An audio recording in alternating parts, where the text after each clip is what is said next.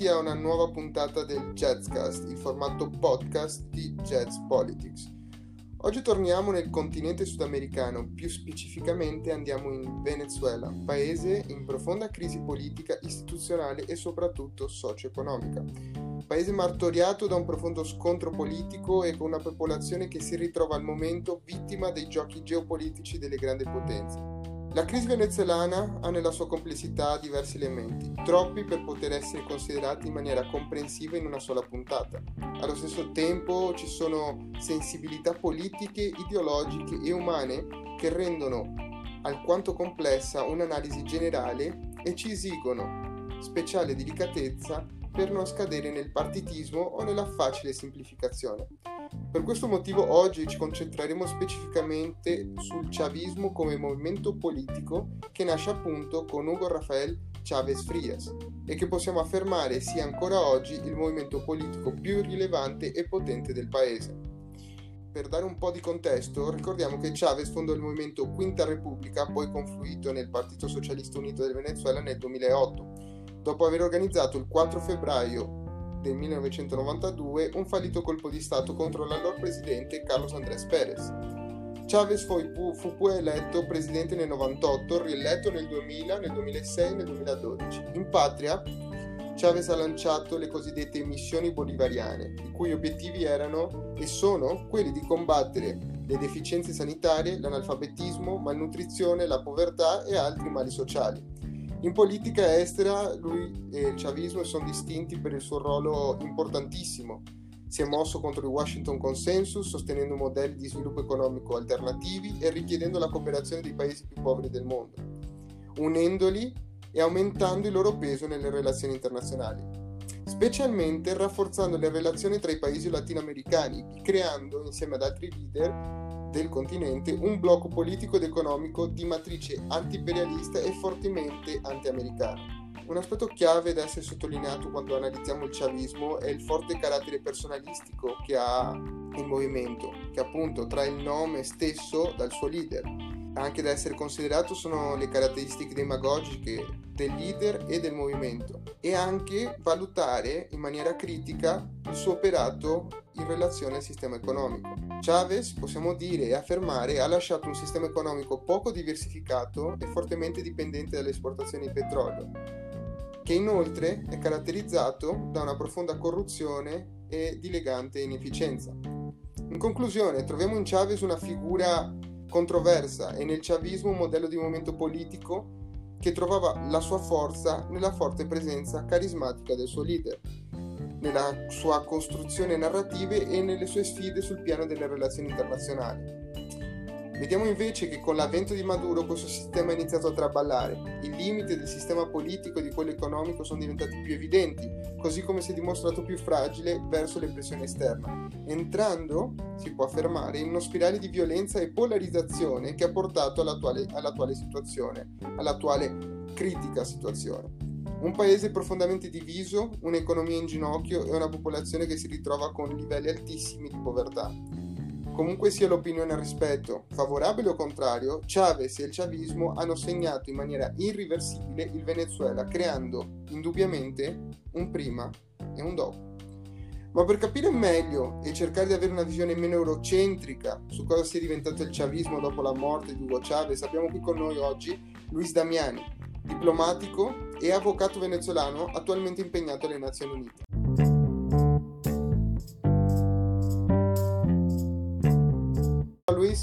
Grazie di aver accettato il nostro invito.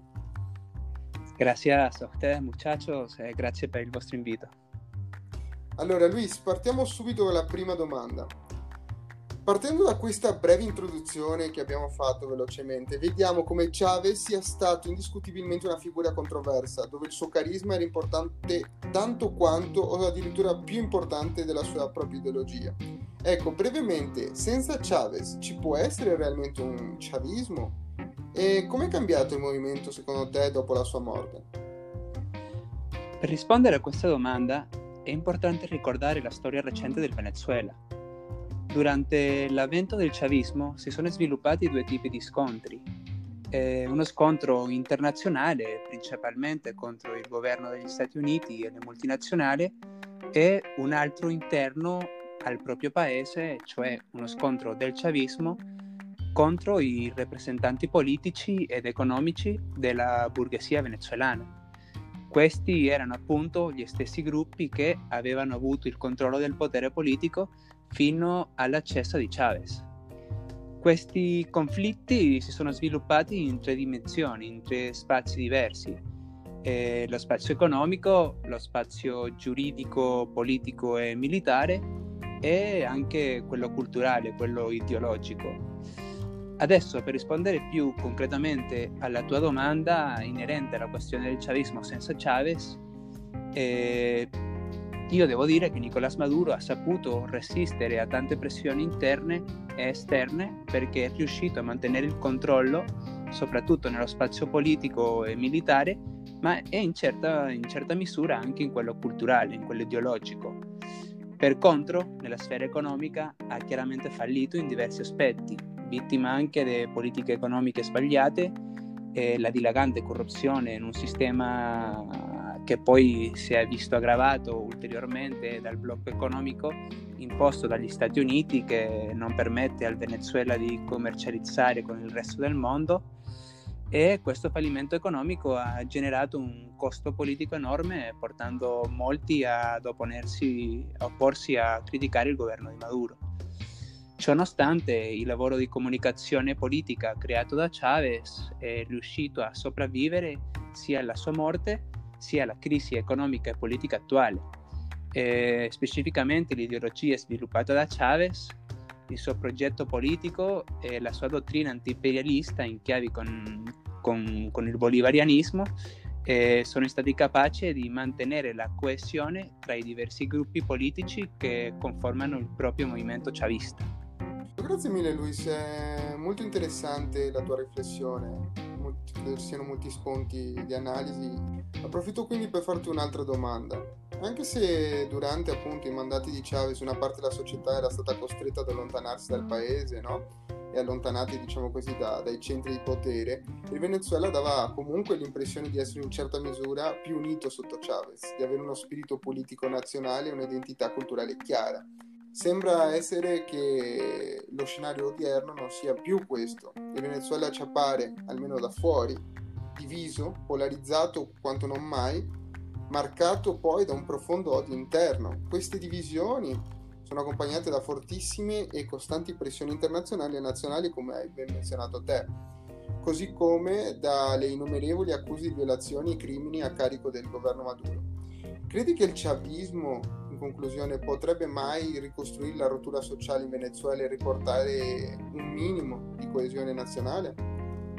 Eh, guarda, in Venezuela c'è sempre stato un conflitto tra le diverse classi sociali, ma indubbiamente fino alla vittoria di Chavez nel 99 la borghesia e i suoi rappresentanti politici appoggiati dagli Stati Uniti eh, avevano l'egemonia politica del paese con l'arrivo al potere di Chavez, le contraddizioni che già esistevano nella società venezuelana si sono acuite. È tuttavia importante sottolineare che Chavez contava con l'appoggio dei settori popolari urbani, dei contadini e di una parte della burocrazia statale, cioè Chavez rappresentava e veniva supportato in un certo senso dalla grande maggioranza del popolo venezuelano come menzionato prima, dobbiamo ricordare le pressioni esterne ed interne che ha subito Chavez.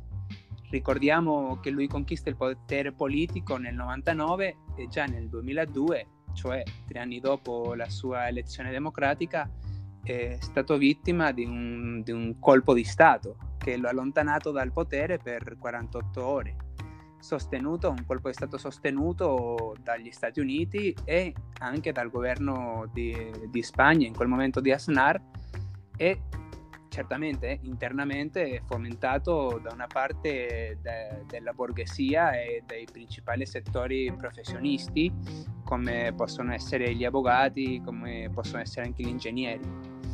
E lo stesso anno, poi, ad ottobre, è stato sottoposto a un sciopero del settore petrolifero, paralizzando per cinque mesi l'impresa petrolifera venezuelana. E l'obiettivo di questo sciopero era paralizzare questo settore essenziale per l'economia del paese e costringere Chavez a rinunciare al potere.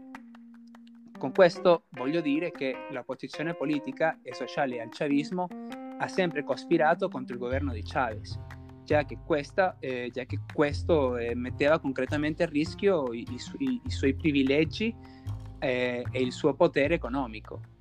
E secondo il mio punto di vista, questa è la ragione per cui il Venezuela è da sempre stato caratterizzato per una lotta continua tra i diversi gruppi di interesse e di conseguenza non è mai esistita un'unità nazionale.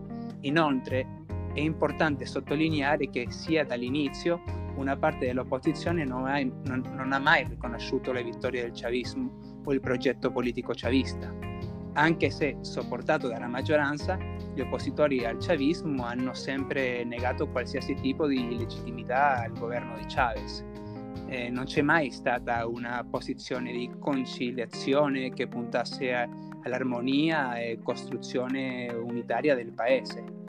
Il problema sociopolitico del Venezuela ha una causa strutturale di fondo che non può essere risanata fino in fondo, già che una vera soluzione implicherebbe una reale e totale lotta di classe e questa soluzione implica la lotta di classe.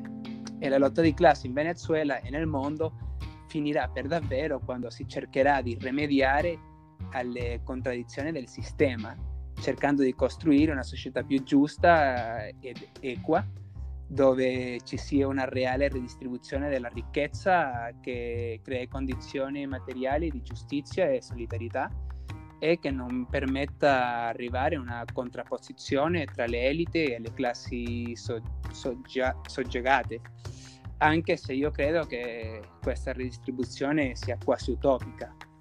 Nel frattempo, quello che si dovrebbe cercare di fare per ricostruire un minimo di unità nazionale è trovare soluzioni formali che attraversino le dimensioni legali della società venezuelana, cioè un, attraverso strumenti come i negoziati tra il governo e l'opposizione, quella parte dell'opposizione che è certamente disposta a dialogare e che di fatto lo ha fatto, i, in questi mesi ci sono state negoziazioni tra, tra una parte dell'opposizione e il regime, di, il regime di, di, di Maduro per concordare soluzioni formali a breve termine come le elezioni e leggi e certe garanzie, eccetera. Ciò implica uno sforzo da parte dell'elite politica chavista e anche dell'opposizione che deve capire che negoziare non significa necessariamente rinunciare ai suoi principi ideologici. Come diplomatico sono un grande sostenitore della negoziazione. E per quanto riguarda il motivo per cui il Venezuela è sotto costante pressione internazionale è anche il risultato dal fatto che il Venezuela si colloca in contrapposizione all'egemonia globalizzata del pensiero neoliberale la quale impone un modello egemonico che detta il modo di organizzare la società, il comportamento, le idee, le relazioni sociali, il modo di organizzare l'economia, le leggi ed è quindi normale che sia più attaccata, eh, più attaccata se succedono delle violazioni di qualsiasi diritto fondamentale, che magari per esempio di qualsiasi altro paese della regione, come potrebbe essere il caso della Colombia, per, per dire qualsiasi paese, o nel mondo, come per esempio so, l'Arabia Saudita, che anche se, se è riconosciuto come paese con svariate violazioni dei diritti umani non viene quasi punitica, punita economicamente, già che il paese non, non mette in discussione il sistema economico globale, anzi ne trae, ne trae del beneficio. Senza dubbio, quindi Luis, vediamo uno scenario molto complesso e a un certo punto anche quasi irrimediabilmente compromesso. E forse molti di noi europei eurocentrici abbiamo qualche difficoltà a volte a comprendere davvero le radici storiche di queste divisioni sociali. Proprio su questo punto vorrei soffermarmi. Vorrei portare appunto su questo tema l'ultima domanda. Quando in Europa, in generale parliamo del Venezuela, il dibattito tende ad essere improntato verso una visione alquanto dualistica e semplicistica, dove i suoi difensori definiscono Chavez e il chavismo come una forza di sinistra pura e difensora dei più poveri, che viene però a essere vittima degli interessi imperialistici e elitistici, diciamo così, del capitale transnazionale. Da un altro lato troviamo de- che i suoi detrattori considerano Chavez come un populista autoritario, quando non direttamente un dittatore, che ha distrutto l'economia di un paese ricco di risorse naturali, tra le altre cose, tra le altre critiche. Ecco, come commenteresti queste due riduttive interpretazioni della situazione venezuelana e a che altezza ubichi Maduro su questa linea che oscilla tra punto A e punto B? Come italo venezuelano con famiglia in Italia capisco come l'Europa veda e conseguentemente costruisca la narrativa de- sulla situazione venezuelana. Il problema secondo me è la matrice di opinioni. Per esempio, vediamo dei programmi informativi in cui invitano supposti esperti o analisti quali tendono a fornire un'interpretazione molto semplicista e descrittiva del problema che eh, per, per, per molti versi può essere vista come superficiale. In, pas- in parte lo, lo posso capire che sia difficile parlare di un argomento così complesso ed è stesso in magari 30 minuti di programma, ma senza dubbio ci troviamo di fronte a quella che viene chiamata la guerra di quarta generazione, eh, cioè uno scontro che cerca di costruire narrativa che sarà poi assorbita dall'opinione pubblica. E questa narrativa spesso crea un'immagine pre, pre, preimpostata senza spiegare le cause e le origini di ciò che sta accadendo oggi in Venezuela. E queste narrative sono il risultato dei conflitti di interessi, delle idee, di opinioni ideologiche che hanno come sostrato molto spesso interessi materiali. Quindi ci dovremmo chiedere, per esempio, quali interessi materiali e concreti hanno i principali paesi europei in Venezuela. Per concludere, indipendentemente dall'opinione che possiamo avere sul governo di Maduro e quello che sta succedendo attualmente in Venezuela, penso che siamo tutti d'accordo nel dire che il paese si ritrova vittima di una specie di guerra non convenzionale propiziata da forti e chiari interessi geopolitici e geoeconomici e che sono appoggiati da settori interni, da una parte e dall'altra e quindi non permettono che sussistano le condizioni minime per una ricongiunzione sociale e nazionale. Sì, quindi vediamo appunto che non solamente le situazioni, diciamo così, interne al paese e diciamo i problemi che sono diciamo intrinseci alla costruzione dello Stato-nazione venezuelano, dove appunto c'è stata questa grande divisione tra le diverse classi sociali sin dall'inizio, e anche lo svilupparsi del chavismo e dell'opposizione al chavismo, ma che questa situazione di scontro diciamo nazionale viene aggravata dal fatto che il Venezuela sia un paese ricco di risorse naturali e quindi rappresenti uno scenario di scontri geopolitici da una parte e dall'altra, come hai detto te. Possiamo solo augurarci che con il tempo si ritrovi una soluzione democratica e pacifica no? per l'unificazione de- del paese e per soprattutto è migliorare le condizioni di vita della sua popolazione. E quindi così chiudiamo la puntata di oggi. Grazie Luis per essere stato con noi. E no, grazie a voi ragazzi e alla prossima. Per oggi è tutto, grazie ragazzi e ragazzi, grazie a tutti gli ascoltatori, un saluto da Jazz Politics. Salutiamo gli ascoltatori e le ascoltatrici. Ne approfitto per ricordare di seguire il podcast su Spotify, su qualunque altra piattaforma, noi ci siamo, ci siamo sempre e gli ricordo di mettere like alle pagine Facebook, Twitter, Instagram, insomma non c'è modo di scappare. Un saluto da Jets Politics e alla prossima settimana.